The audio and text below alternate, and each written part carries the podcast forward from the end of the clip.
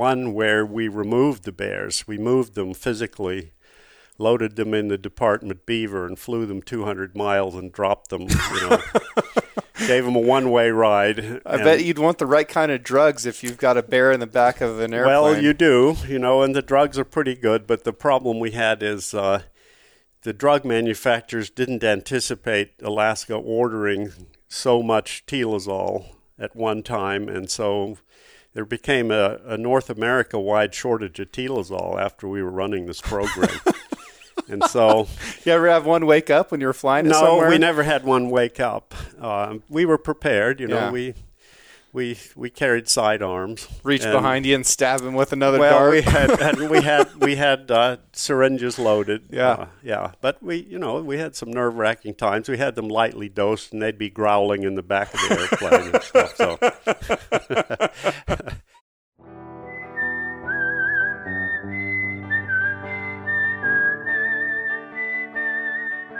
These are stories of outdoor adventure and expert advice from folks with calloused hands.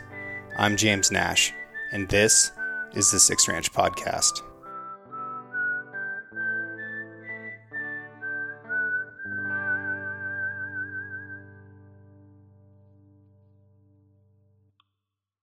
The Six Ranch Podcast is brought to you by Sig Sauer. SIG is a leading provider and manufacturer of firearms, electro optics, ammunition, air guns, and suppressors.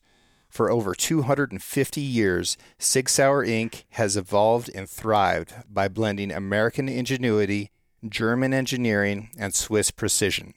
Today, Sig Sauer is synonymous with industry leading quality and innovation, which has made it the brand of choice amongst the U.S. military the global defense community, law enforcement, competitive shooters, hunters, and responsible citizens. Sig Sauer is also a premier provider of elite firearms instruction and tactical training at the Sig Sauer Academy located in New Hampshire. For more information about Sig Sauer and its complete line of products, visit sigsauer.com. Alrighty, sir. Well, welcome to the show. Thank you very much for coming out here. You have a fascinating history, and you are the expert in the subject that I care the most about right now. But you were born in South Africa. Yeah, that's right. And how long did you live there? Well, I was born in 1950, lived there for 10 years, and then uh, immigrated uh, in uh, 1960 and came to New York. Do you have good memories of your time in Africa? I do. It's uh, South Africa is a fantastic country, and uh, but at that time, uh, it really had very little wildlife outside the national parks. That's all changed. Uh, there's a, a, lot of game ranching. It's probably the most successful game ranching country in the world. Yeah, that in Texas, right? yeah, a lot of similarities. Yeah, there are a lot of similarities there. Yeah, yeah, it's it's neat for me to see, um, I was in Texas earlier this year, and they have a handful of species that have done really well in Texas that have gone extinct in their native habitat. Right. And they've been able to take those animals from Texas and then um, get them going again back in their native habitat. Yeah. What a time to be alive. Yeah, that's that, right. That we can pull something like that off. Yeah. Okay, so then what happened in New York? Well, I did my high school years in New York, and uh, I was very interested in wildlife. I didn't know there was a I didn't know you could be a wildlife biologist at the time. I, you know, like most kids, I thought I wanted to be a forest ranger or something like that. And I remember taking a, a series of tests that my guidance counselor gave me, and she said she just looked at those and her eyes widened. She said, "You need to do something in the outdoors." And I said, Yeah, that's what I've been saying all along.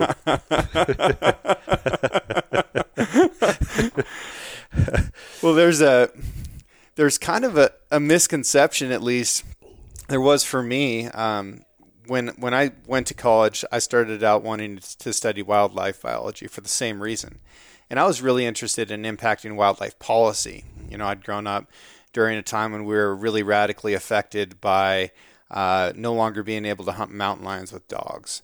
And you know, wolves were just starting to show up, and you know, I was seeing all these these wildlife policies that I thought, man, this is hurting ranchers so badly. It's hurting loggers so badly. And I thought, well, I'll just become a wildlife biologist, and I'll be able to to change all this stuff. and of course that's that's not the not probably the move, at least in the short term, to get that done. Then when I got to college and looked at the curriculum, it had very little to do with wildlife biology. There was a lot of math going on there. Yeah, yeah and actually, I think that's a problem. Yeah. Uh, the the course I struggled with the most was calculus, and it's a required course. Although I have heard recently that uh, a lot of wildlife programs across the country are dropping those sorts of requirements, and uh, I think that has been a huge problem uh, for wildlife biologists. Uh, too much focus on academic training, and not nearly enough focus on practical wildlife management. Sure, I mean you've got to spend time in the field and learn how to start asking the appropriate questions and developing a hypothesis, yeah. um, how to get data that will stand up to peer review. Like that's extremely challenging. Yeah. Yeah, it is. There, there are two aspects to wildlife management. One is the very practical aspect of being an area biologist and being responsible for the day to day wildlife management problems. And then the other is uh, the very technical side of it, keeping up with the new techniques uh, like uh, DNA and uh, uh GIS uh, mapping, you know, mm-hmm. Uh, satellite photography techniques, all of that kind of thing. Some some of those uh, parts of it are so specialized that really a practical wildlife manager can't be an expert in everything. And uh, I, I, think uh, the the field has actually gone far too uh, much towards the technical aspects of it and not nearly focused enough on the practical aspects of it. So it's tough for agencies to hire practical uh, minded wildlife biologists to do the day to day work that needs to be done. And uh, one of the real interesting things that I discovered in my career is uh, there's a lot of stuff published in scientific literature relating to wildlife management, and very little of it has any practical value. And the average uh, wildlife biologist in the field, wildlife biologist, collects more good data over the course of his lifetime than all the university professors put together. Sure. And so uh, it's, uh, it, I think the, the uh, wildlife management profession needs to change and, and, and get back to its roots and those roots being field biology. Field biology and uh, management of animals for hunting. Mm-hmm. Uh, you know, hunting is such an important part of the conservation model of North America that uh, it's uh, we need to maintain a pretty strong focus on that, and especially uh, hunting on public lands. I think those two things. Uh, the idea that everyone can participate in hunting and that there are large areas of public land on which to hunt. I think those two things are really important. And we have done a really good job as a nation, especially compared to the rest of the world, about maintaining a, a large amount of public land. And there is a huge amount of public land. There's public land that, you know, doesn't ever see people anymore. Yeah. And uh, I think that that's fantastic one thing that, that is going on within hunting right now, and it, it feels like a fad to me, is a bent towards extreme backcountry. And a lot of people will look at a map and they'll find the most remote place they can possibly get to, and that's where they go. There, there's a lot of access to recreation and to wildlife in in the front country and in and in country that isn't especially deep. I really think that we need to keep some sanctuaries and some refuges, and we don't necessarily have to exploit every nook and cranny of this public land that is available. And I, I want to get away from other hunters as much as the next guy, and that's important to me. One, for my experience, and two, for my success, because when there's less competition, it makes hunting easier. But I, I want to encourage folks to, to think about the front country a little bit more and to not necessarily exploit every possible piece of ground that they can find. Yeah. Well, I actually don't think we need to worry too much about exploiting every possible piece of ground because, uh, from what I can tell, hunters are less and less willing to walk and put in hard physical effort to get places. And so I've drawn permits, uh, pretty prestigious permits. It's taken me years to draw them, and I get out there and hunt places where you have to walk, and I run into no other people. Yeah. Where you know everyone else is motorized, I'm the only one walking. Yeah. So And you don't have to walk all that far to get away from folks. no, you don't. Um, if I, I tell people that you know if you've walked two miles down a trail and a quarter mile off the trail, you're you're probably going to be Yeah. all on your own. yeah, And there's going to be horse dudes that that won't stop until they've gone six miles. Period. They won't Yeah. do it. Yeah. And there's a zone there that, that is really left available to you. But you know, say it's an it's an elk, and there's four big heavy loads of meat to bring off that Yeah. animal. If you shoot that son of a gun two miles deep, Yeah. you've got a lot of heavy mile hiking Right. to get out. If you shoot him ten miles deep, you're going to waste meat. Well, you're giving me some good pointers because I'm still working on getting my first big bull elk. Oh and, yeah, uh, okay, yeah. I need to look at the front country a little closer. Yeah, I guess. I, I encourage people to hunt the front. You know, that's that's pretty good habitat. It tends to be the edge too, and edge habitat's pretty Yeah. critical. What are your thoughts on edge habitat? well, you mean uh, hunting edge habitat, or Yeah. the importance of elk edge habitat to wildlife? Um, the importance to, to wildlife specifically. Yeah. yeah. Well, I you know I'm I'm a relative newcomer to this country down here around Oregon. You know where we're talking today, um, but in all of my training in wildlife biology, the emphasis has always been on edge habitat. And uh, the prob- some problems I see down here is uh, there's a lot of good public land uh, in the mountains, but a lot of the elk edge habitat and the winter range is privately owned. And so the relationship between wildlife managers and ranchers is really important. And uh, so, yeah, it's it's pretty critical. And it that relationship is tenuous as well. It is. There's a tremendous amount of turnover of public land Yeah. too, and that uh, that creates big problems. And uh, when you look at the estimates of what proportion of private ranch lands are going to change hands over the next 50 years, it's uh, it's a high proportion. Yeah, ranchers are And the are old. tendency is to break them up in smaller and smaller pieces, and uh, that's never a good thing. Yeah, one of the real struggles with that is uh, is inheritance tax. You know, it's Right. so extremely high that if you have a generational ranch like this one that we're on here, for example, every time that that ranch passes down to the next generation, there's a huge inheritance tax that that Yeah. occurs, and people can't afford that. So they Yeah. end up having to sell part of the ranch, and it breaks it into smaller and smaller pieces. And the, you're constantly going to lose habitat and access for wildlife if you do that. But getting back to Maine, we went from New York to Maine, right? Yeah, that's right. Then what happened? Well, I did my bachelor's degree in wildlife management at University of Maine. You know, once I realized there was a degree called wildlife management, and uh, it was a, a very traditional management program. We manned check stations. Uh, that was required of all undergraduates. You had to go sit along the road and talk to hunters coming in with their deer and whatnot. And uh, uh, moose were becoming uh, a major topic. I one of the first uh, special projects I did was uh, analyzing the first moose census Really? ever done in Maine. Wow. And that was uh, flown by aerial surveys of uh, systematic transects and then uh, coming up with uh, the number of moose and uh, dealing with some of the old traditional biologists who'd never done anything like that before. And I remember uh, coming up with my estimate, which was something like uh, 2.1 moose per square mile. And this uh, old biologist looked me in the eye and and he said, uh, absolutely deadpan, "How can you have a tenth of a moose? what does a tenth of a moose look like?" And uh, Uh.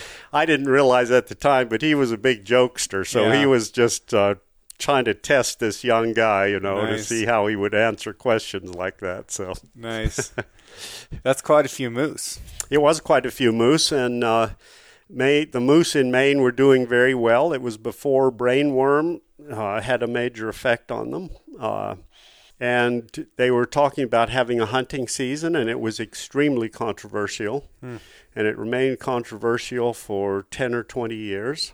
Uh, and then eventually the controversy died away, and the moose hunt in Maine is kind of a mainstream thing that goes on year after year now, and that taught me something about controversies uh, with wildlife. Is when you think a controversy is going to go on forever and ever, and a good example is the wolf controversy, both in Alaska and the western states. Uh, you realize that over a long enough period of time, it will morph and change and and settle down, and uh, you know there'll be some accommodation. That certainly happened already in Alaska with predator management. So anyway, yeah, that was four years at the University of Maine, and then uh, I met my girlfriend at the time, who's my wife now. She was a year ahead of me at the University of Maine, and she she had fantastic grades and she got accepted uh, at all the graduate schools that she applied to. and the one she decided to go to was Alaska. And uh, so when it came my turn, I wanted to go to graduate school too. I wasn't happy with just a bachelor's degree, so I applied to the University of Alaska, and they looked at my grades and basically said, "You must be joking." Uh, so I applied. I think I applied to five grad schools, and I got accepted at uh, Brigham Young University, and that was the only one to, to work on birds of prey. But okay, so the Mormons had lower standards than the Alaskans. Well, Brigham Young had more openings. I will say that, and I don't know that they had lower standards, but they had they had more openings and less applicants. Yeah. And so I was pretty excited about working on uh, birds of prey. oh yeah. Would have been the Snake River, and I love birds of prey. I was prepared to do that. And then uh, my the, my girlfriend Audrey offered me a job as her field assistant in Alaska. Oh, cool. So I left Maine and went to Alaska, and uh, Alaska was such an interesting, fun place at the end of three months living up there, there was no way I was leaving. So Yeah. I called a guy at the University of, or Brigham Young University, and I said, uh, I'm sorry, but I'm not coming. Yeah. And he said, Well, do you have a job? And I said, Nope, I don't have a job. And he said, Well, you know, how are you going to make a living up there? And I said, Well, I have no idea, but I'm going to try. Yeah. And so I stayed. And you had learned how to fly airplanes while you're in Maine. I had learned, uh, yeah. My uh, Audrey and I were walking down the hall at the University of Maine, and we saw an ad on the bulletin board that said, uh, "Learn to fly, join the University Flying Club." And I turned to Audrey and I said, "Hey, that sounds like fun. Let's do that." And uh, and we did, and we both ended up learning to fly. And at that time, the that was a Cessna 150, and it was five dollars an hour Wow. and the instructor was 750 an hour which we thought was absolutely outrageous and uh, so i took the $10 a week and put it into flying lessons so that i spent that money on downhill skiing and i kind of thought well you know as a, a, a long-term career learning experience uh, learning to fly seems like a lot more practical than downhill skiing so i I switched my interest there, and it, it took me a year because I couldn't even afford one flying lesson a week. And so at the end of the year, it looked like I wasn't quite going to make it, so I called my dad up and I said, Well, how can you lend me uh, $250 so I can finish my flying lessons? And so that's how I finished my flying lessons. Wow. So I came to Alaska with uh, 85 hours and a private license, and uh, I let anybody know that uh, I joined the flying club there. Let anybody know that uh, I would fly them anywhere they wanted to go if they would split the expenses. And there were a lot of students who were dumb enough to do that. they didn't ask how experienced I was or how, they didn't even care. They just thought that this would be great if I could fly them someplace. So would the today version of you fly with the then version of you? Uh, well, you know, I don't even think about it that way. Uh, it's the the thing about flying, and especially practical flying, like you do in Alaska. You have to push the envelope just enough so that you keep learning fairly quickly, but you have to be cautious enough not to kill yourself, and that's a, a balancing act. And that continues throughout your whole flying career. So it's you're starting at a much lower level of experience, of course, and so you have to be more cautious about where you go and what you do. And typically, when you're new at flying, you don't have uh, access to all the fancy airplanes, you know, modern Super Cubs that are all tricked out to to land uh, off off airport, all kinds of places. So you just have to make do with what you have and learn along the way. Well, the problem with uh, with pushing the envelope as a as a young man is you don't really know where the edge of that envelope is. That's right. Uh, yep, and you know, some people learn the hard way. Yeah. Or or stop learning. And and a lot of people continue to well, to put it politely, to learn the hard way, but being a biologist, um, especially in a place like Alaska, fairly hazardous. There's a lot of biologists that, that die in, in aviation accidents. Well, that that was true. It's no longer true today, uh, and uh, the the difference is the equipment is much better now. Uh, the knowledge about what can kill you is much better, mm-hmm. and that knowledge is passed on more effectively. Yeah. So the culture is different. You know, there used to be the bush pilot culture where anything goes. You know, uh, getting the job done was the most important thing. Yeah, if it uh, fits, it ships, kind of so, deal. Yeah, yeah. So it's it's really changed, but you know that was uh, one of the fortunate things was just as I started my career, they realized how hazardous flying and boating was in Alaska. There was many people killed in boats as they were in airplanes. Oh, really? In the fisheries divisions had some disastrous years where they had people die in boat fires and drownings and you know then there were people killed in airplane crashes so they rolled us into the police and firemen's retirement system which is a 20 year retirement system. And uh, it was very generous, and so I had the benefit of that. Uh, okay, so Ala- the state of Alaska is still paying for your flight hours today a little bit? Well, I when I retired from the Department of Fish and Game in 2003, I f- started a flying business and I specialized in wildlife survey flying. Okay. Uh, and so that's radio tracking, moose surveys, caribou surveys, uh, yeah, any you know, I just came back from the Seward Peninsula where I just did a bear survey as a contractor for Department of Fish and Game, and uh, I the job after that was uh, radio tracking caribou up on the North Slope, and then in November I typically spend most of the month of November flying moose surveys all over the interior. Got it. Well, let's get in the in the Wayback Machine, and since we're talking about the Seward Peninsula, um, talk to me about Beringia.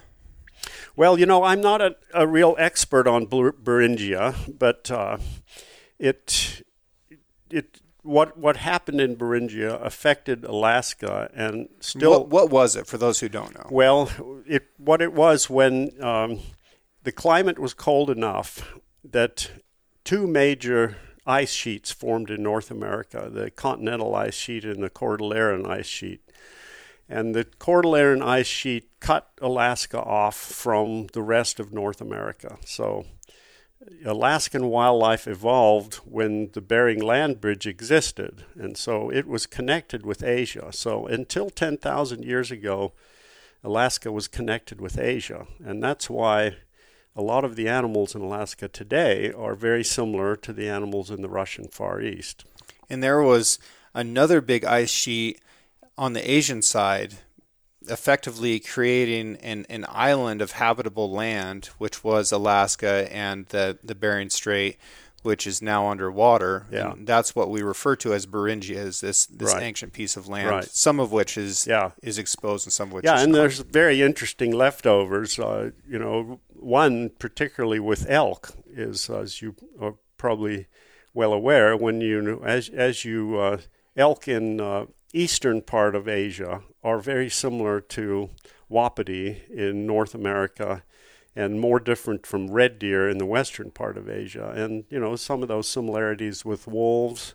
The Far East Russian wolves are very similar to the wolves that occur in Alaska today, uh, that moved in probably 10,000 years ago or a little bit more, and then have worked their way down encountering the previous invasions of wolves in North America, which were smaller animals. Um, and then moose, kind of similar with moose. Moose in the Russian Far East are very similar to Alaskan moose. They have big bodies and great big antlers, and so yeah, they're there's similarities with sheep. The mm-hmm. snow sheep in in uh, eastern part of Russia and Kamchatka are more similar to Dall sheep than any other sheep. There are differences there, uh, but but they're pretty similar. Gotcha. Another thing that, that I've recently learned that I didn't know about growing up is that there was this time period where all these animals and these people moved out of Asia and moved into Beringia, but then they were blocked by ice behind them and ice in front of them. So there was like a 15,000 year period where yeah. the only hominids in North America were stuck in Beringia. Yeah. And if you look at other continents, they all have these ancient civilizations that, that were built up.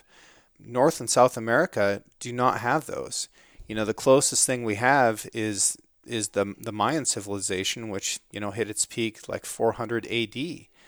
So we're we're all relatively new here, yeah. and and part of it is because we got stuck in Alaska for a long yeah. time. Yeah. So the moose we have today, um, were there moose that were also you know south of these big ice sheets in North America? Yeah. And then is that what you know later became the Shiras moose? Shiras moose and the Canadian moose. Okay. Yeah. So this this ice sheet split those up, and then the moose that we have um, in the in the Yukon, the Yukon moose. Um, what which what is their Latin name? Uh, that's Alces alces gigas. Okay. The, yeah. Okay. The big moose. So, and that's the moose that you spent the most time with was the gigas yeah. moose. Yeah. okay. Right. Yeah. Got it. Well, tell me tell me more about how that happened, um, and and why didn't that moose um, come all the way down British Columbia and and follow the migration that other species took, and you know why don't we have gigas moose here in the lower 48? Well, I don't really know, and you know uh, that's that's a good question. Uh, the same question applies to wolves. Why didn't this big wolf completely invade all of North America, and it didn't. It was moving slowly south, but it didn't. Uh, it didn't even get into the lower 48 states, and it didn't get very much past Alberta. Hmm. Uh, so, yeah, there's a you know you'd think 10,000 years would be long enough time for some of these big Beringian origin animals to to invade all of North America, but they didn't. Uh, so I don't really know. You know, I don't think anybody really knows why, what the what the uh, barriers to dispersal were once the ice sheets retreated. What's the phenomenon called where animals tend to get uh, larger as they get away from the equator? Well, that's Bergmann's rule. Okay. And Bergmann's rule is one of those rules that taught to beginning wildlife biologists but the more you uh, are around animals and uh, experienced with them and everything, you realize that there are so many exceptions to Bergmann's rule that it really shouldn't be called a rule, because uh, you know there it, it's generally true in some ways, but there are so many exceptions to it, and I'm not sure that Bergmann's rule is the reason why moose are so big. Okay, uh, but that that could be you know if, if we were to, to subscribe to that, that could be part of why, you know, we have big moose and big wolves in, yeah. in northern latitudes and not in the southern latitudes. Yeah, it, it could be. It could have something to do with it. You know, the, the idea is that uh, in cold places, you need a bigger body to stay warm. Yep. Surf, so, surface area to mass ratio. Yeah, that's right. Yeah. Yeah. Yeah, that's that's my approach too. By the way, you know, I want to make myself okay. as big as yeah. possible so that I don't get cold. yeah, doesn't work out too well this time of year. No, yeah. no, you do fine in Alaska. well, I intend to because I'm I'm going to go uh, hunt for moose on the Alaska Peninsula this year, and I'm incredibly excited about it, and I'm trying to learn everything that I can. Okay, so from 10,000 years, you know, we, speed up to when you show up in Alaska and when did you start working with moose? Well, I started working with moose uh, in the late 1970s. My focus was on caribou, so okay. I was a caribou biologist. That was my main job for 30 years. Did you focus on one particular herd, or did you work across the state? I well, I focused on the Delta caribou herd, which is south of Fairbanks, which was our long-term research program, and uh, I just wrote uh, a book about that. It's a very technical book uh, four years ago. Um, and it's called uh, Monitoring Caribou Herds in Alaska with Focus on the Delta Caribou Herd, and it is available on the Alaska Department of Fish and Game website. Nice. I like books with titles like that. So yeah, lots of tables, lots of charts. It's you, you if you like tables and charts, uh, you will love this book. I imagine there's some good pictures in there too, though. I have a few pictures in the back. I didn't really focus on pictures, and I discovered, unfortunately, uh, towards the end of my career, that I hadn't taken nearly enough pictures. Nobody ever does. No, that's Yeah. right. No.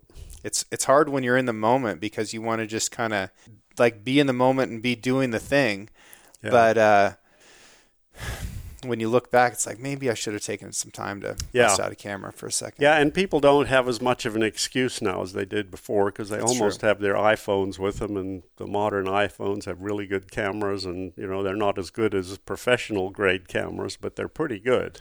Have you noticed that uh, UFO sightings have dropped off significantly since everybody started having a camera with them all the time? No, I hadn't noticed that, Uh-huh. James. well, I don't know. I mean, you could probably make the same argument for the Sasquatch too. I think so.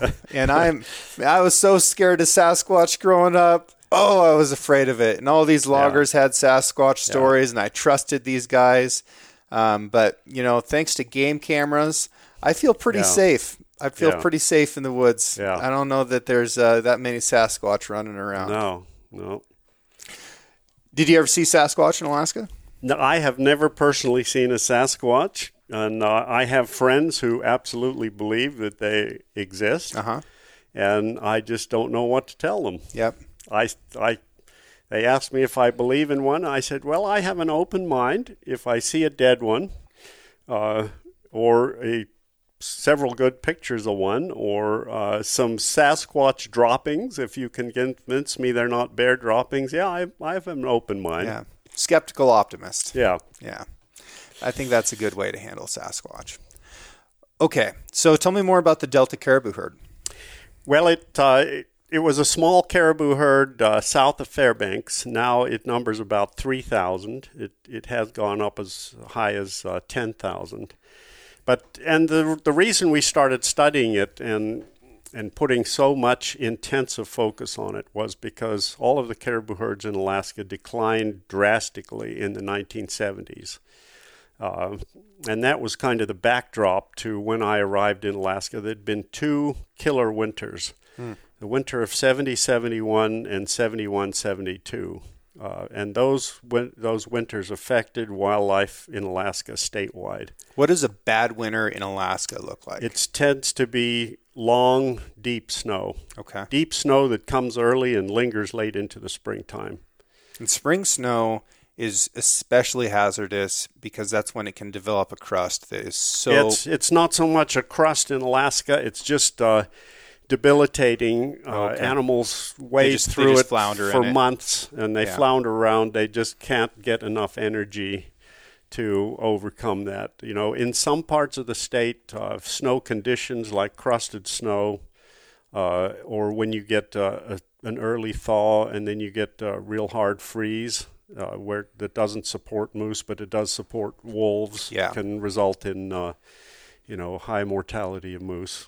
And, I guess I'm speaking from my own experience here is if we have a long winter and then we get a crusty snow in the spring that's still deep, Yeah. uh, the deer and elk don't stand a chance. Yeah. And eh, Yeah. you know everything can very efficiently just walk up on them and kill them. Yeah. Yeah, and winter affects different animals, and the, these two winters affected different animals in different ways. You know, deer were annihilated in large areas of southeast Alaska by those two winters. In fact, they were some areas where the hunting season were closed for 18 years before they were reopened, and uh, biologists even thought about reintroducing deer to some areas. But in that situation, deer tend to come down to the beach. Uh, and if they don't come down to the beach, they're in such deep snow that they're very vulnerable to wolf predation. So the islands that have wolves, uh, deer don't do very well in deep snow winters, and it takes them a long time to recover. The islands, uh, there are islands in southeast Alaska that don't have wolves, and they have periodically very deep snow, but uh, they those deer populations recover very quickly. The uh, the deer on Kodiak were having a very bad year uh, last last fall, and the previous winter was pretty tough on them, especially on the on the side of the island that has the road system. And we really struggled to turn up deer. We were there mountain goat hunting, but picked up some blacktail tags as well. And uh, I think I only saw one buck. Wow. You know, the Yeah. whole time that I was there. But on the on the other side of the island, I think that they did quite a lot better. Okay, yeah, yeah, Okay, let's talk moose. You want to talk about moose? yeah. I want to talk about moose. Okay, let's talk about moose. What can you tell me about moose? What do people get wrong about moose?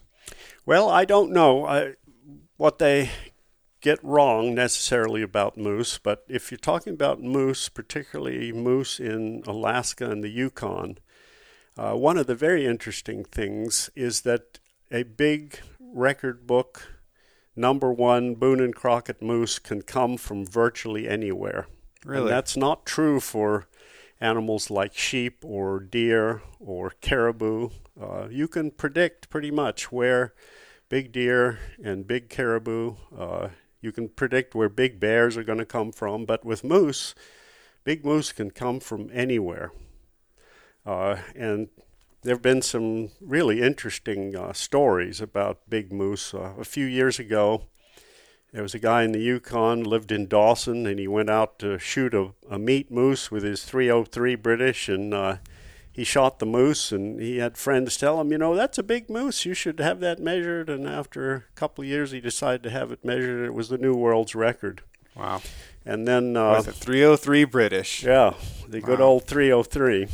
And then uh, a year after that, a similar story in southwest Alaska, where moose are doing exceptionally well right now. Uh, guy went out to get a uh, a meat moose. Uh, it turned out to be the new world's record.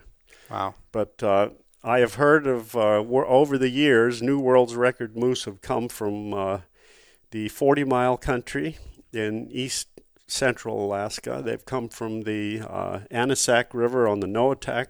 Uh, they've come from the Alaska Peninsula. They've come from the Cordova area. Uh, the only place you're not going to get big moose is uh, the the smaller subspecies that occur in some of the areas in southeast Alaska. They're just inherently small moose, more similar to the Canadian moose. Okay. But moose, uh, w- one of the interesting, you know, we started talking a bit about history in Beringia, but uh, more some of the more recent history over the last few hundred years is the Little Ice Age probably affected animals quite a lot in Alaska and northern Canada as well. And the Little Ice Age was over in the late 1800s. Uh, and moose were essentially wiped out of large parts of Alaska, uh, you know, during that period of time. Uh, and you you can look at the archaeological record and find blank spots where moose were not present. Uh, caribou were present all throughout Alaska's archaeological history, going back, you know, 10,000 years and longer. Um, but moose were not. And so uh, the old timers uh, were still telling stories, and even some, some of the old guys today telling stories about how moose were not present uh, in large parts of Alaska when they were growing up in the 20s and 30s. It wasn't until the 40s and 50s that moose started expanding into some of the areas that we think that they are, you know, have always been moose today. And uh, the Seward Peninsula is one of those. Moose are a recent arrival on the Seward Peninsula. They're a recent arrival on the North Slope. There was not a breeding population of moose on the North Slope until the 1950s and they weren't really uh, abundant until the 1970s, and then they reached uh, high, you know, pretty high numbers in the along the Colville River until the 1990s, and then they started declining, and now they've been do you know good years and bad years since then. There's they're into a second decline now, but uh, I had older native guys told me that uh, you know in the Koyukuk country and the middle Yukon that uh, in the old days, in the 30s, if a family found a moose track, they would get in that moose track and follow it until they killed the moose, and they would camp on the moose carcass until they were done with it, and then they would move on. So, Which is how the the the Mainers back there um, treat deer. yeah, You know, which is uh, I, I hunted Maine last winter and kind of did the the walk them down, track them in the snow thing. Yeah. Except we didn't have much in the way of snow, so it made it especially yeah. challenging. But yeah, that's definitely a, a real dogged approach to hunting, and and also probably not the way that people historically hunted moose. Um, you know, prior to that mini ice age that you were talking about. Yeah. At least based on literature, it seemed like they did a lot of snaring um, to to try and slow those moose down and, and fix them in one spot, or they would harpoon them out of boats quite a bit. Um, yeah. Huh. Which uh, you know, there's some really interesting uh, lithographs and, and, graphic representations of, of natives, you know, going along moose in a canoe and, and spearing them. Yeah. Huh. And the spear, it sounds like, was much more common than the bow and arrow as as far as actually being effective against the moose. Yeah. But if you replace this moose with a whale, um, you know, it's it's so similar in in the way that we treated that that animal is pretty similar too, at least in terms of, of how natives treated them. Yeah. But fascinating stuff. You know, one of the other things I think about with moose in Alaska too is uh, how they've changed people's view of meat. Yeah. And uh, in Southwest Alaska, moose were absent, like mm-hmm. in many other parts of Alaska that I described. Uh, and I'm talking the area around uh, Dillingham, King Salmon, and, and west of there. Uh, that was brown bear country. There were no moose, and there were very few caribou. And so people ate brown bears. That was their source of red meat. They've ha- always had lots of fish, so so fish and brown bears. That was that was uh, what you ate.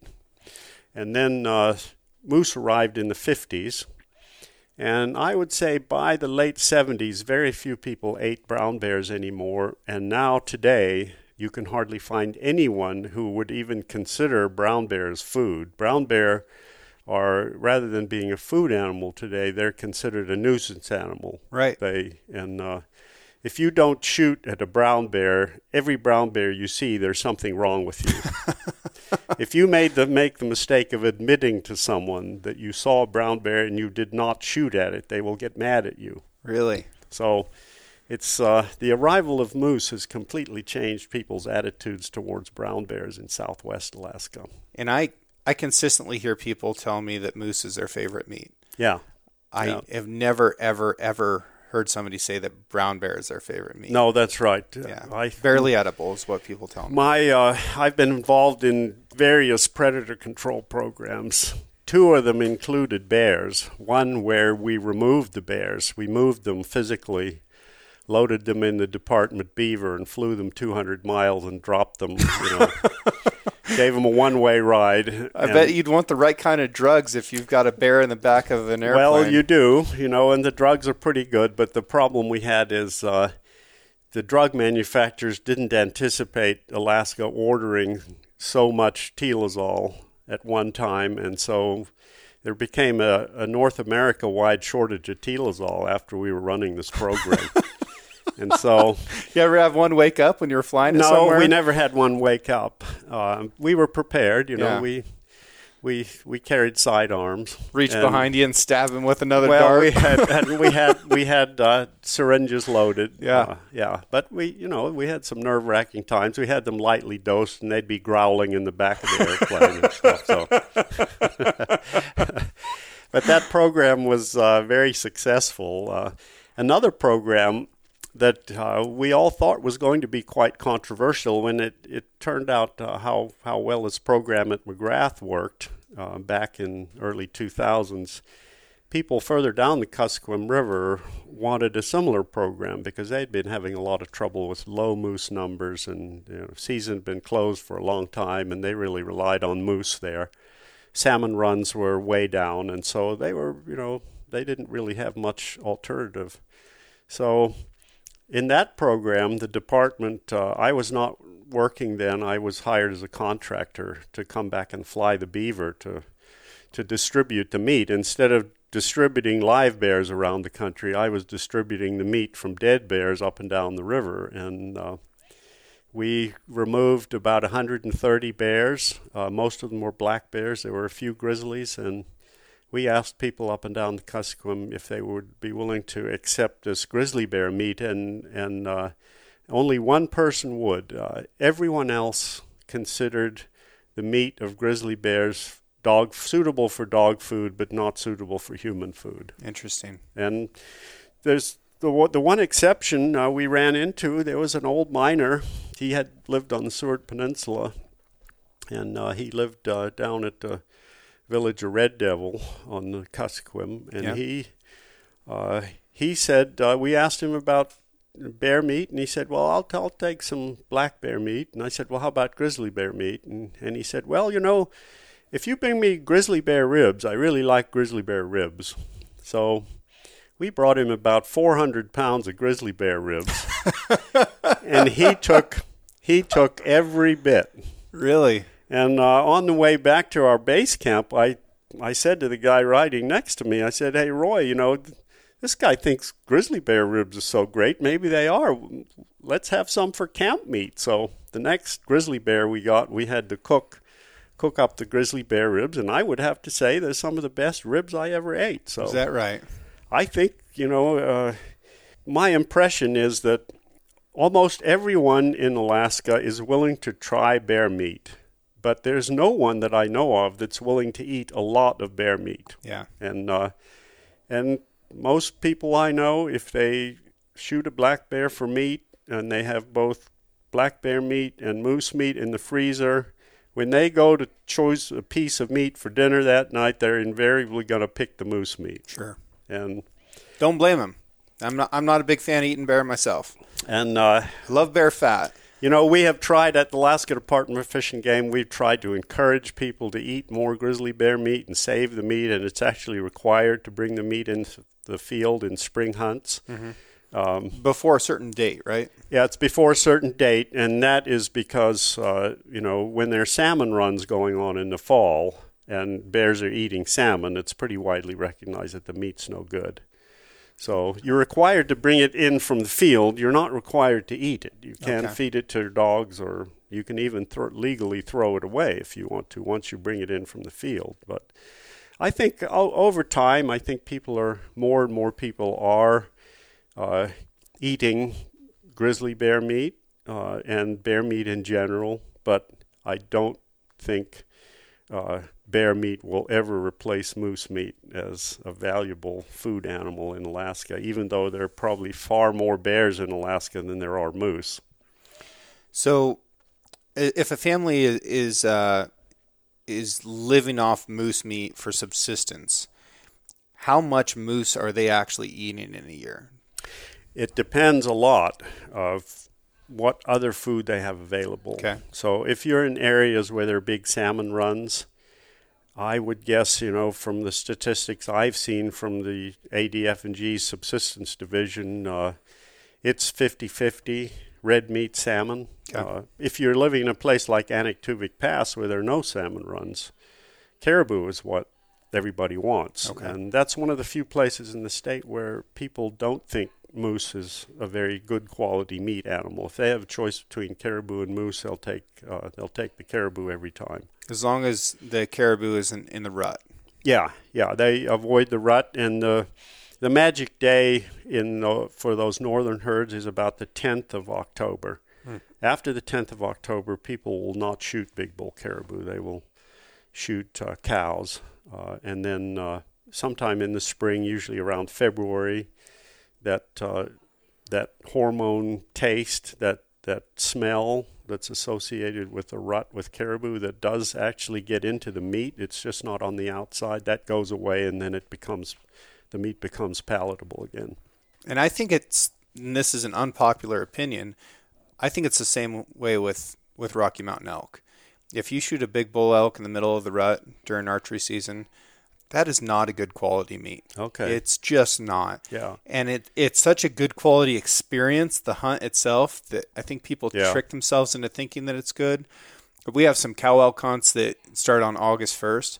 That meat is incredible Yeah. and and then some of the like October November um, time frame for elk. Again, young bulls or cows especially, uh, when they can start turning towards some of that leafy and woody debris that's really high in protein, um, and then mixing that with the dead grass to get their fiber. That meat is very good. But Yeah. a rutting elk is is not good, especially a rutting older bull, which you know is what most people tend to go after with archery tackle. It, I'll I'll take a pass on that. You know, I'd Yeah. I'd rather shoot a, a younger animal or a cow if if I'm going for meat. Okay, well, I I I put in this year for elk. I didn't get drawn, but uh, I'm in I'll be hunting at the end of October. So, yeah. Okay. is my meat quality going to be good at the end of October? Are you shooting a bull or a cow? I'm going to shoot a big bull. You're gonna shoot a big I- bull? I want one. I want to get one big bull in my Yeah. lifetime. Well, I think that that will be a great experience for you. Um, I hope you you shatter the the world record, and uh, you know if you want some good meat after that, I'll sell you some beef. How about that? okay. Um, okay, what is a year a, a year in a moose's life? What does that look like? Okay. Well, uh, it depends if you're a bull moose or cow moose. Well, let's talk about them both. Well, all right. Let's start and talk about cow moose because, especially in a place like Alaska, uh, a year in a cow moose's life can be pretty traumatic. Uh, but let's start. Uh, we'll start with the rut in September. Okay. Uh, About what date is well, does that peak or start? I would say pre-rut starts like the 10th of September. okay. and then uh, the the switch goes on about the twentieth of September. Okay. So uh, that's when cow moose really start calling a lot, uh, and that's when bull moose start really responding to those cow calls. Uh, incidentally, it's it when you're moose hunting, it's good to cow call anytime, especially if you're in the forest Okay. and you're making a little bit of noise because uh, if you're in the forest and you're making a little bit of noise, the moose are going to hear that. They've excellent hearing, and if you cow call occasionally, you might fool them into thinking that you are a a moose instead of a human. What's a cow call sound like? Well, that's that very nasal call.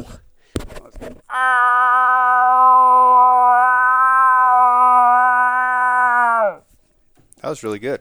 You've So- practiced that before. I have. I've practiced that before, and it is fantastically effective on young bull moose. Okay. On young, stupid bull moose that don't have any cows with them. It is so effective, it's hard not to laugh when you see them react to it. Really? Like, you can see them walking along, and you can make the most atrocious sounding cow call, and they will turn 90 degrees and come straight for it. Awesome. Yeah Sounds Uh, exciting. where you try that with big bull moose that have cows around and they pay almost no attention Sure. to it because you know why did why do they want to leave six cows to go where there's one cow Yeah, it's so- like leaving the beach to find a right bucket of sand. that's right yeah. so anyway so getting back to the year in the life of the moose uh, you know the the ruts there's a lot of activity then the, the cows kind of act like they're not all that interested like a lot of female animals during the rut the breeding season. Uh, the males are the ones that that seem to be most active and interested in it but you know it's kind of a two part thing. But then uh, that when that the rut is over, uh, the mid mid to late October, unless uh, for some reason the cow doesn't get bred on the first estrus, that can be a second estrus in late October, early November, um, and then the bulls generally leave. Uh, and in November, bulls go to post rut concentration areas where you can see these phenomenally high bull cow ratios. And then the cows often are, are other places. And then they go through the winter. They start the winter, you know, eating willow browse. Willow is uh, by far the most uh, important food for moose. Uh, particularly cow moose in the wintertime. Uh, in a lot of areas where there's no willow, they'll eat a lot of birch. Is that is the anti-inflammatory quality of willow important?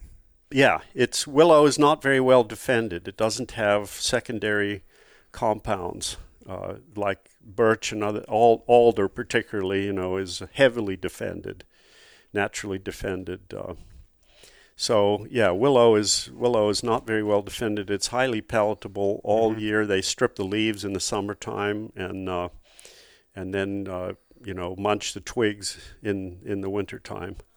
Uh, but the thing about moose is we don't know of any examples of moose in Alaska that, that can gain weight over the winter. Hmm. So they are slowly losing weight over the winter.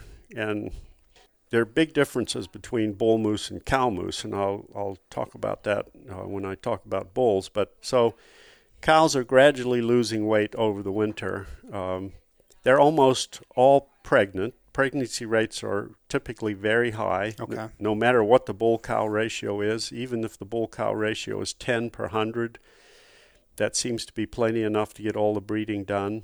Does, uh, does a cow want to get bred by multiple bulls? Well, I don't know that. Uh, and I don't really know if anybody knows that. That's probably still one of the mysteries of moose rutting behavior. Uh, a cow elk does. Okay, yeah. Yeah. Yeah. So she'll get bred by the herd bull first. Huh. And as soon as that happens, because her heat cycle is only like 17 hours long. Yeah. And as soon as that happens, she's trying to leave and get bred by some of those satellite bulls. Um, and that's why the a bull elk will so aggressively try and keep his harem yeah. together. Yeah, I actually don't know how long the receptive period is for a cow moose. It's probably not very long. Yeah. Um, but yeah, some of those questions I, I think still remain to be answered with, Good. with moose. Good. Yeah. Well, maybe some of these uh, up and coming biologists who live in, in spreadsheets can figure that out for us. Yeah, maybe they can. Yeah. well, and with the new genetic techniques, they might be able to start figuring yeah, some of that out as well. Fun. Yeah. Get some RFID chips in these yeah. moose, and yeah, yeah, yeah. Now we're talking. Okay. Well, so, in the in the springtime, you know, as as winter comes to an end, uh, depending on how severe the winter is and everything, it's uh, moose cow moose typically, no matter how bad the winters, they will not lose their calf. If they are pregnant in October, they will carry that that calf to term. And if it's been a very very bad winter, that calf will be underweight. Yep. Uh, and then the problem is predation, you tend to get high mortality of those underweight calves. But predation is the next huge obstacle that cow moose face. Uh, you know, they face it a little bit with wolf predation over the winter. If if the moose is under two years old or over about eight years old, they're vulnerable to wolf predation. If they happen to be lucky enough and they're in that middle part of their life where they're between two and eight, they almost don't get preyed on by wolves. They're okay. They're tough enough, and uh, they're just not really vulnerable. So their mortality rate from wolf predation over the winter is very low. As far as the adults are concerned. Yeah, uh, yeah. these are the adults, but the whole picture changes completely as soon as the calves are born, and uh, throughout most of Alaska, uh, where bears are present, particularly grizzly bears, but it applies to both black bears and grizzly bears.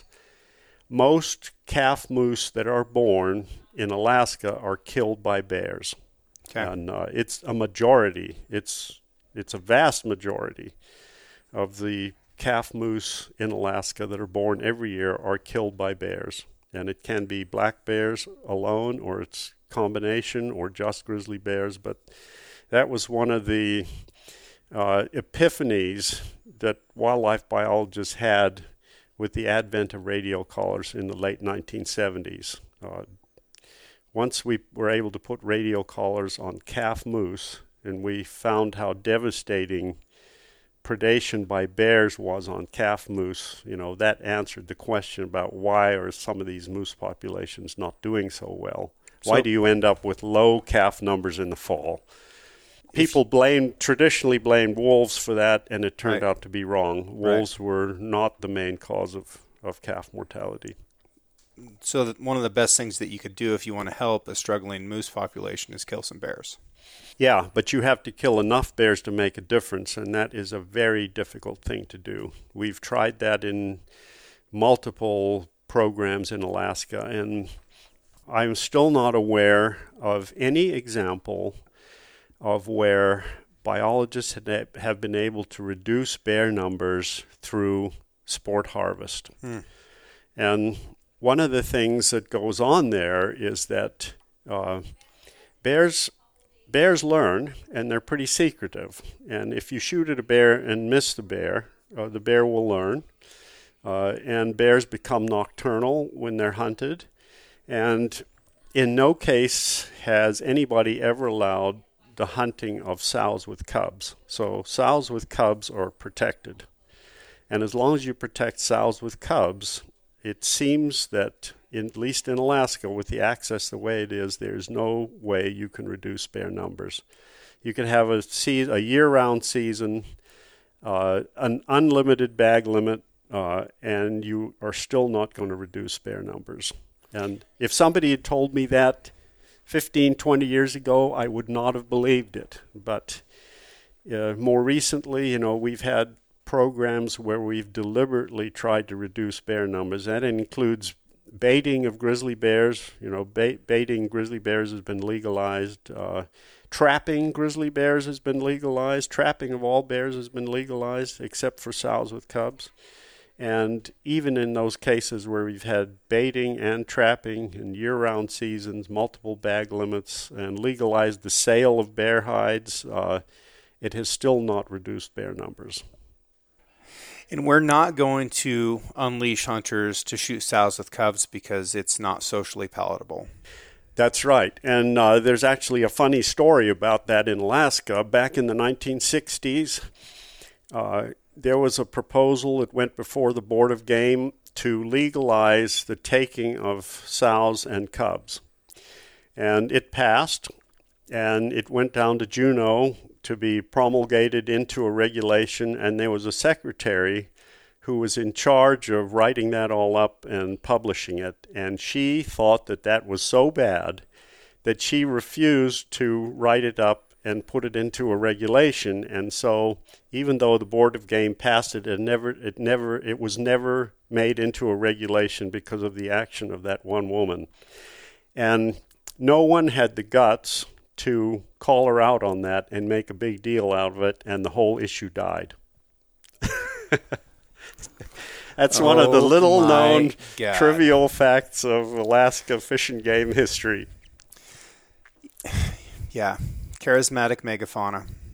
Yeah, and uh, you know I can understand it. I mean, it's uh, yeah. it's a heart wrenching uh, subject. You know, are you going to shoot a mother bear and watch the cubs starve to death, I think most people would not find that acceptable. There's a lot of bad things that happen to bear cubs. there are. And that brings me to another reason why uh, it's so tough to reduce bear numbers. Uh, and that is the main source of mortality of bear cubs is being killed by male bears. Predation by male bears on cubs is far and away the most important cause of death of cubs. And so, if you start hunting a bear population heavily, you end up taking out a lot of these big males, and bear cubs survive better. So, they have a natural mechanism to compensate by reproduction. And there have been two or three studies in Alaska that have pretty clearly demonstrated that in heavily hunted populations, there are more bear cubs produced and more bear cubs survive. I've had this argument with with black bear hunters in the lower 48, you know, often enough that I that I know the drill.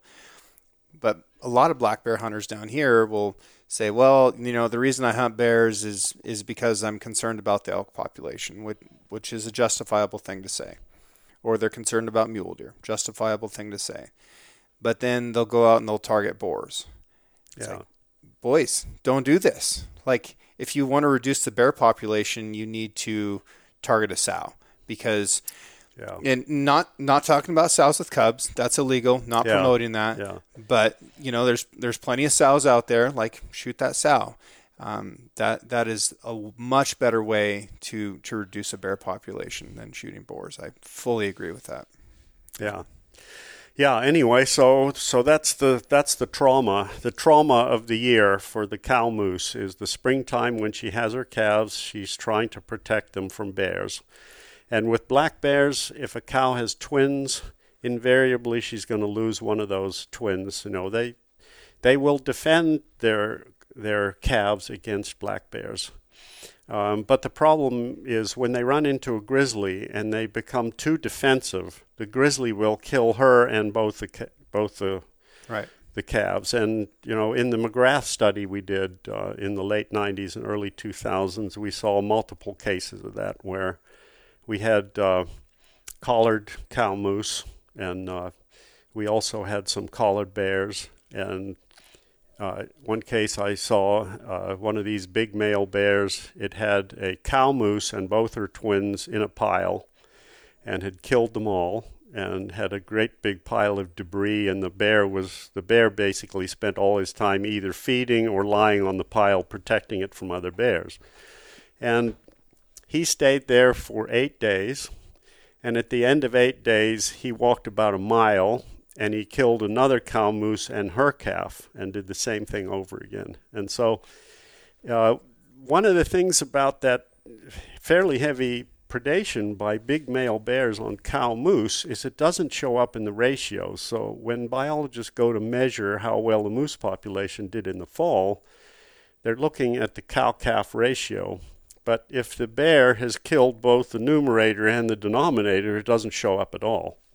The only way you can detect that is over the long term uh, in moose numbers in the population. And uh, Alaska is such a vast area that uh, there are very few places where we can accurately measure the size of a moose population. What's the age where escapement becomes more of a possibility for calf moose? It's about uh, a month.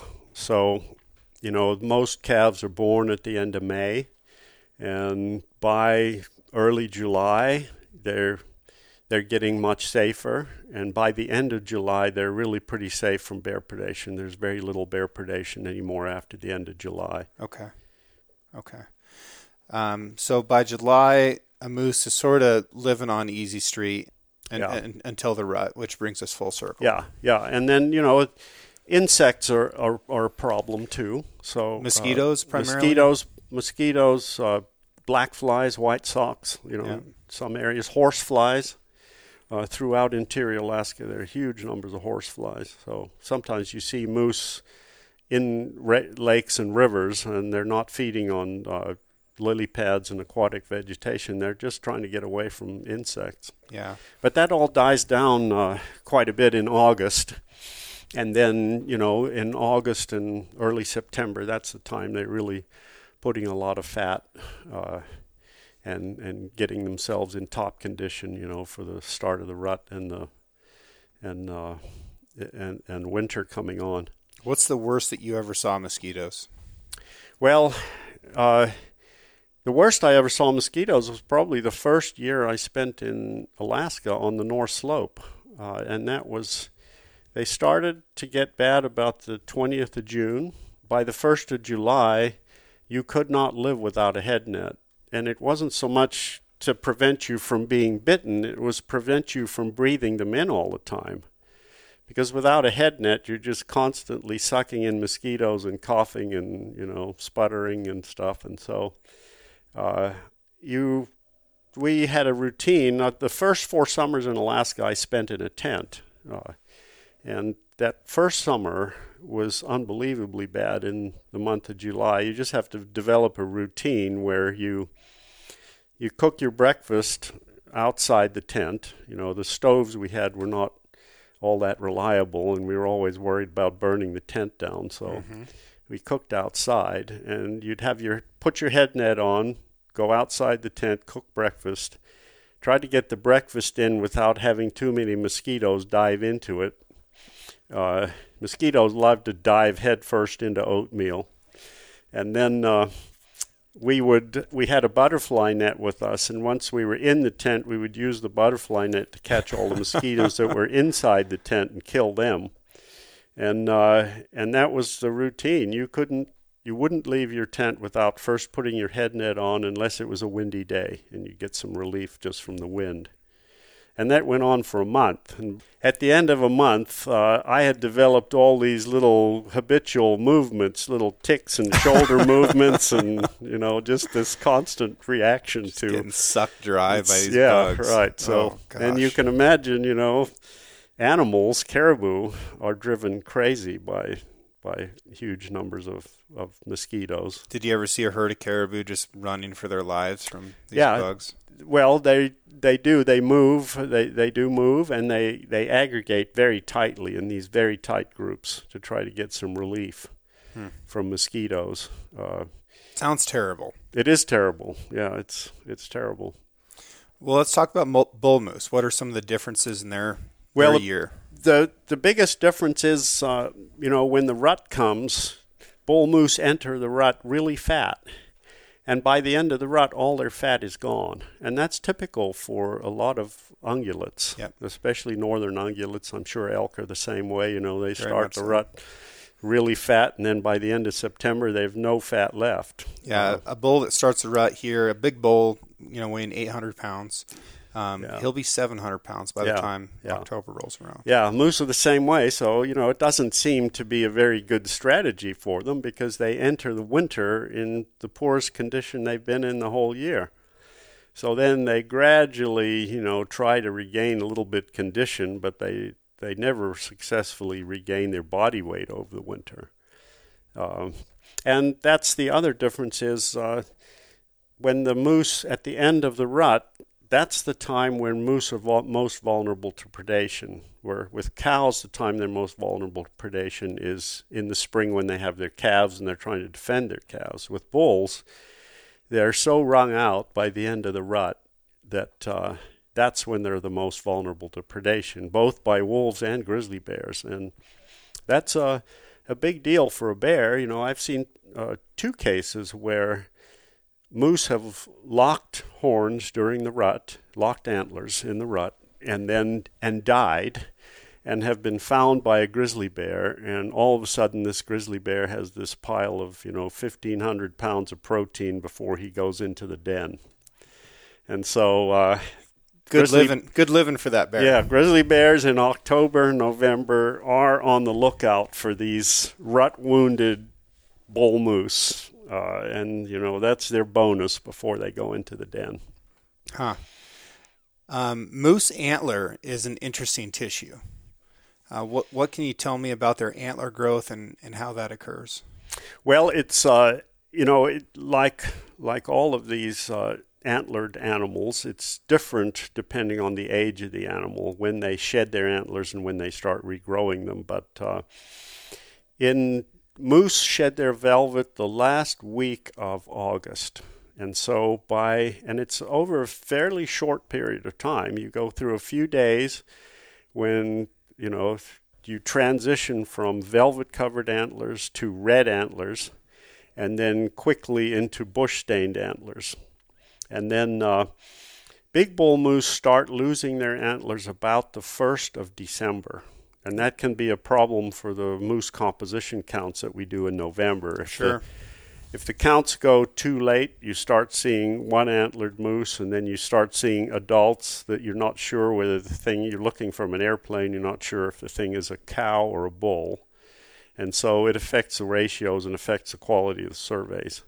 But then, you know, by most of the bull moose have shed, the big bull moose have shed their antlers by the end of December. But the young bulls continue to keep their antlers all the way into as late as early April. Um, and then, uh, and then they, you know, the young bull moose shed their, the last of the antlers go in April. And the big bull moose are already regrowing antlers in March. So even by early March, you can see, you know, three, four, five inches of uh, new velvet stubs on a on a bull moose. So they spend a long time, a bull does, between dropping antlers and starting to regrow again. Right. That's interesting. Yeah. That's very very interesting. Elk, elk are short. It's it's a couple weeks. Yeah. You know, basically as soon as that pedicle heals, they're starting to grow again. Yeah. And moose grow that tissue very rapidly, um, as, as do elk. Some of the fastest growing of all mammalian Right. tissue. Right. Um, is it pretty important for them to uh, to have velvet antlers for getting rid of heat in the summertime? I don't really know. Uh, that you know, I've read that, uh, but I really have no experience with that. Um, Are their antlers important are they an important tool for defending against wolves and bears, or is that mostly their hooves that they're using to defend? I think it's probably mostly their hooves. Yeah. Um, but you know, I I think antlers could be effective, but you know, antlers are mostly designed for fighting other bull moose and establishing dominance, and that's probably true with with all of the antlered animals. Whereas a lot of the horned animals actually do use their horns for defense. Right. Thinking specifically of animals like muskox, you Sure. know, that's muskox don't fight very well with their feet. They use their horns, and they're Yeah. very good. Mountain goats as well. mountain right? goats is another good, real good example. Yeah. Yeah. Yeah, and uh, and they never never get rid of those horns. They're with them all the time. Right. So Yeah. yeah, if that was your primary weapon, it wouldn't be uh, evolutionary, Yeah. very savvy if you only Yeah, had them for right, part of the year. Yeah. How big is is a big moose? Like what what does a big bull moose in his prime weigh on the hoof? Well, you know, that is, uh, there have been surprisingly few big bull moose actually weighed. It's a hard thing to do. It is a hard thing to do, and you'll you'll find that's true with almost all animals that weigh more than about 500 pounds. Yeah. Very few people take the time to actually weigh them, but uh, we had one very creative biologist that lived in Galena, and uh, he was curious about all kinds of things. He trapped small mammals and he kept good lists of birds, and uh, he just had a very good scientific curiosity. And one fall, he was determined to find out how much these big bull moose weighed, and so he he had a riverboat and he had a great big uh, galvanized tub with him. And when he found uh, a camp where someone had shot a moose along the river, he would go away all the parts and pieces, and he would take the gut pile and put the gut pile in the tub and weigh all that. And he did uh, around 10 moose, and as I recall, they weighed between 1,200 and 1,600 pounds. Okay. And that's that doesn't include blood loss, so Right. you're going to have a little bit extra for blood loss there. I've been fortunate to guide in a situation where I can weigh all of the elk that we get um, guts in um, before we've cut on them or anything. So you know they lose the blood that they lose between getting shot with an arrow and where we find them, and then we bring them back in and we, you know, we get their quote unquote live weight, Yeah. and then we get their, their hanging weight once we've skinned and, and gutted them, and uh, and then we get meat yield as well. And it's been very interesting, but I've yet to weigh an elk in Oregon that weighs over 800 pounds. Okay. I've seen some pictures on my in videos on my cameras that you know looking at them and then comparing them with bulls that I've had on the hooks. I know that there's 800 pound elk out there in the beginning Yeah. of September, um, but these guys that talk about thousand pound elk or you know, especially the guys that talk about how much Yeah. black bears weigh. Like nobody's ever put them on a scale. Right. Like you've, Yeah. it's hard to do. It's Yeah, really is hard, hard to, to do. do. Yeah. So they're just guessing and, and they're and they're crappy guessers. Well, you and I think alike because I am very interested in body weight of animals, and I think it's very indicative. Uh, I did a lot with caribou body weights, uh, and uh, I've also done a lot with wolf body weights. And Yeah. That's, That's, a, another great example. That's another great example. You see, you see people with with the new wolf hunting and trapping that's going on in Idaho and Montana with these gigantic looking wolves, but very few I've seen verified weights. And I know I, I know that the heaviest wolves I have ever heard of that have been weighed on verified scales are around 145 pounds. That's bigger than any I've heard about. Yeah. Most of the guys, and I, I talked with a lot of the guys that work for different state agencies and uh, and are actually putting these wolves on scales. Yeah. And like 132, 134 seems to be the absolute top end of any Yeah. wolf um, Yeah. in the lower 48. Yeah, well, I think actually I heard of one that uh, Mike Smith, working with wolves in Yellowstone, has one in the low 140s. Okay. I know of there are several wolves from Alaska that have been in the low 140s. Um, It's I a big sure- animal. it's a it, that's a it's a huge animal. When they're all Uh, poofy in the wintertime, it Yeah. like it looks like a 200 pound animal, but it's it's just not. It's the same no, as mountain lions. No, that's right. Yeah. And well, I, I actually came up with what I think is the theoretical maximum weight for a wolf. Okay. Uh, and that is, I shot a wolf that weighed 132 pounds, and that wolf had eight pounds of moose meat in its stomach. Okay. And so the empty weight of that wolf would be 124 pounds.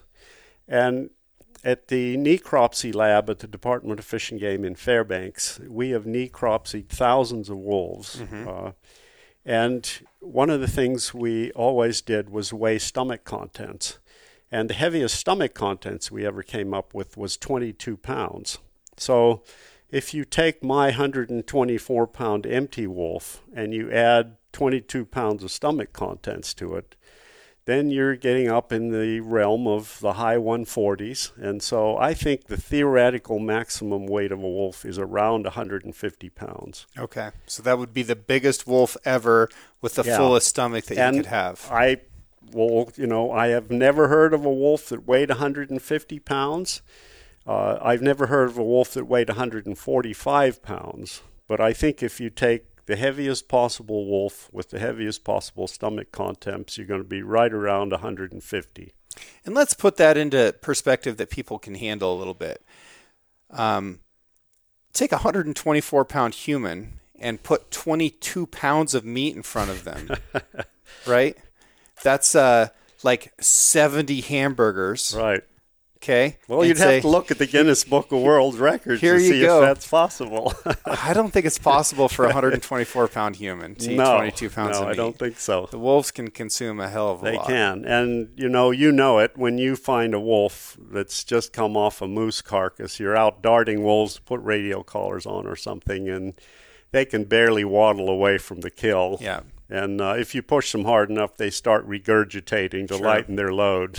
Yeah, yeah, and you know, coyotes on a lesser scale attempt the same thing. Uh, I remember calling in a coyote in Montana one time when me and a buddy were sitting on a hillside hunting elk, and we saw a coyote way out on the sage flat, and you know, did the right thing and called him in.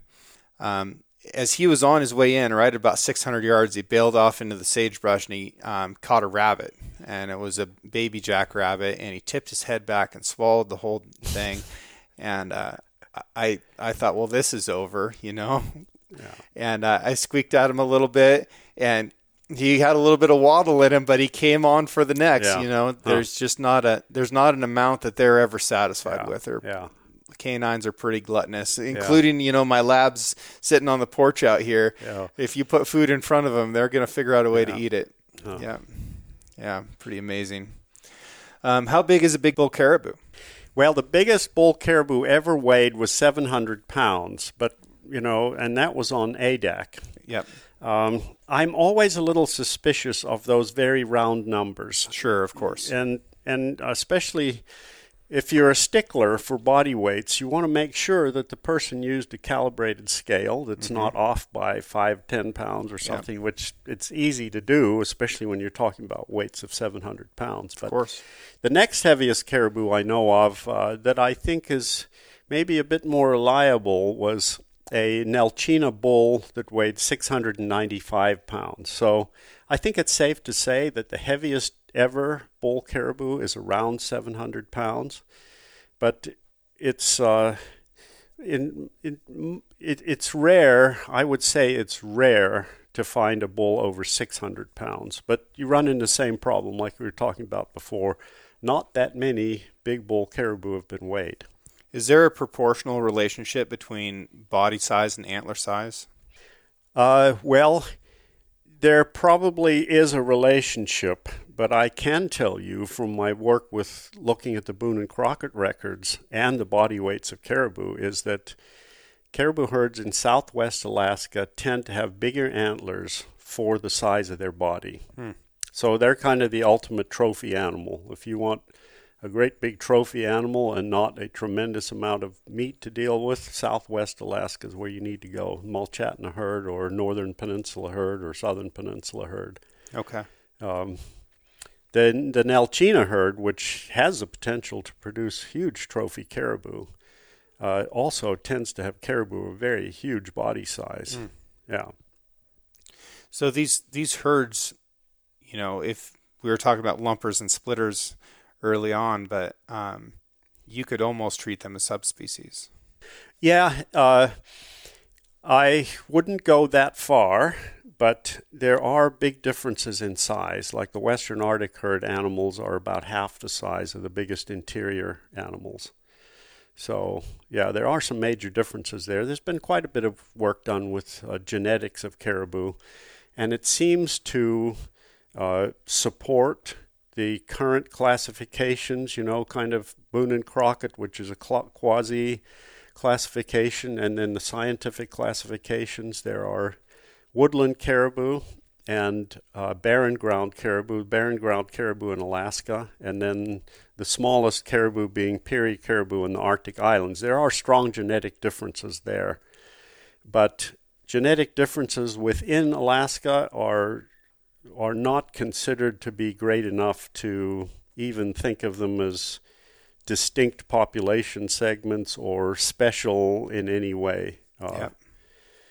There's a possible exception of one of the herds right on the Alaska Yukon border. It might show some woodland caribou characteristics, but uh, you know that wildlife genetics. It's been around for the science has been around for 20 or 30 years, but that's a very short time, and so it's rapidly evolving. And so everything you read about genetics of wildlife populations, you need to treat with a grain of salt and realize that, you know, 5, 10, 15 years down the road, scientists are going to change their mind about all that stuff. Yep. Yeah, and we have to give them we have to give them that road to do so. Yeah. Yeah. Because if we don't, if we say, "Well, wait a second, you already told us this," then that's just a barrier to to improving the understanding. Yeah. So yeah. we have to allow for that change. Well, the last thing I'll ask you, um, what what is the future of moose? Like, is is there stuff that we need to be doing as hunters, as conservationists, as people that care about moose to to ensure that they have a successful future? Um, you know, what are some of the the troubles that that lie ahead? Well, one of the big troubles that lies ahead for moose, I'd say right now, moose in Alaska are very secure wildlife in general in Alaska is very secure. We don't have the problems that occur in the lower 48 states with uh, corridors, highways, um, you know, land, uh, most private land being developed, uh, ranch land being divided into smaller and smaller pieces where it starts losing its value as wildlife winter range and stuff. So I'm not really concerned about moose in Alaska. Uh, the winter tick is creeping towards Alaska, and it remains to be seen whether the climate in Alaska is cold enough to keep the winter tick at bay. But winter tick problems are creeping up into Canada, and uh, you know that's a problem. Uh, climate change is probably a problem for moose. Their range is going to shift north as uh, you know uh, climate warms and parasites uh, expand mm-hmm. their range. Uh, yeah they're also the brain worm, uh, you know, is creeping up into northern Canada with forestry and logging, where white-tailed deer expand their range north, and then you know they carry uh, pneumostrongylus brainworm. That, I, I blame whitetail for everything that affects their yeah. yeah. So so anyway, uh, the problems there, you know, there are tremendous problems with moose in the upper Midwest and uh, sure. Minnesota, Michigan. Uh, Lots of predation issues there. Um, yeah. Lots of parasite issues. The parasite issues in, in New Hampshire and Maine are, are yeah. just terrible. In the short term, I think you know wolf predation on moose in the lower 48 states is going to be a major issue because yeah. the one thing we're learning about wolves as they expand their range in the lower 48 is that they prefer elk and moose, mm-hmm. and elk and moose are going to take the brunt of this additional wolf predation. Uh, maybe not so much. Uh, deer and you know white-tailed deer and mule deer, but if I they certainly wanna, if they want to live on mule deer, they're going to starve to death. yeah, right. don't have no, I know, left. I know. Yep. Yeah. Yep. I've talked to a lot of old timers about the good old days of mule deer hunting and uh, what the explanation is and why there's so few mule deer in the mountains now. And I don't know anybody has the complete explanation, but I suspect that predation is a big part of it you know, with with all wildlife management issues, people it seems like tend to focus on the one thing that they're mad about. Yeah. And it's always multifactorial. Yeah. Well, and that's, uh, you know, I was asked to give a talk to the Oregon Outdoor Council about our experiences with wolf uh, predation, predation management problems in Alaska. And they asked me my opinion of what I thought was going to happen down here. And I had to say, I, you know, I can make some wild guesses, but the situation is so different down here, and there's so many more predators. And every drainage is is different. You can't really extrapolate from what's going on in Oregon to Montana, various other places, and so it's going to take decades and millions of dollars to figure some of this stuff out. Um, but I suspect, uh, you know, with the resurgence of cougars, uh, the lack of trapping, there's much less interest in trapping now than there has been, um, and then the, you know, the the wolves that are that are here now, uh, you know, which are a little bit bigger than the previous wolves. They're probably 20% larger than the original Rocky Mountain and Plains wolves, and whether that has an effect on their ability to prey on on species, I don't know that it will, but it could. Uh, and so, I I think uh, with the land ownership changes in lower 48 and the resurgence of cougars and coyotes and wolves, I think we're in for some tough times. Yeah, I agree. So gotta gotta do our part, and uh, it sounds like we need to get after the predators to the best of our ability, even though that can be a tough thing to do. Yeah. And if you've got two bears on a hillside and one of them's a sow, and you care about wildlife, maybe you ought to shoot the sow. I think you're right. well, sir, thank you for your time. Thank you for your your contributions to uh, to wildlife in Alaska, and uh, yeah, I, th- I've really enjoyed this conversation. Yeah, yeah, me it too. Very much. Yep.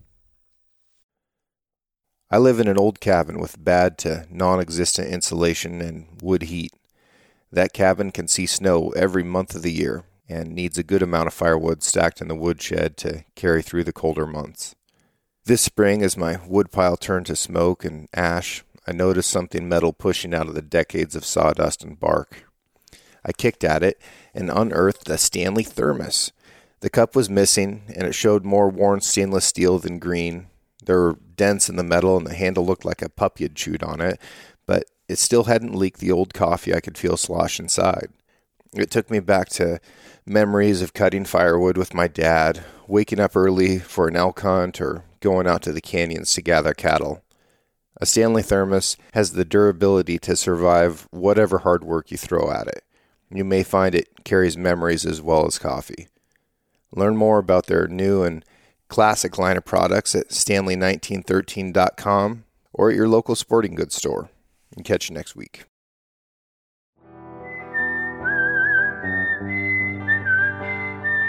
Thank you for listening. If you enjoyed this episode, please subscribe and share the show with a friend. You can also rate the podcast and leave a review. Your support allows me to keep doing what I love, which is meeting incredible folks and sharing their stories with you. For more content and photos, follow the show on Instagram at Six Ranch Podcast or me at Six Ranch Outfitters. This episode was produced by Emily Brannigan, with original music written and performed by Justin Hay. Art for the Six Ranch Podcast was created by John Chatelain and digitized by Celia Christofferson. Tune in every Monday for a brand new episode of the Six Ranch Podcast. I'll catch you next week.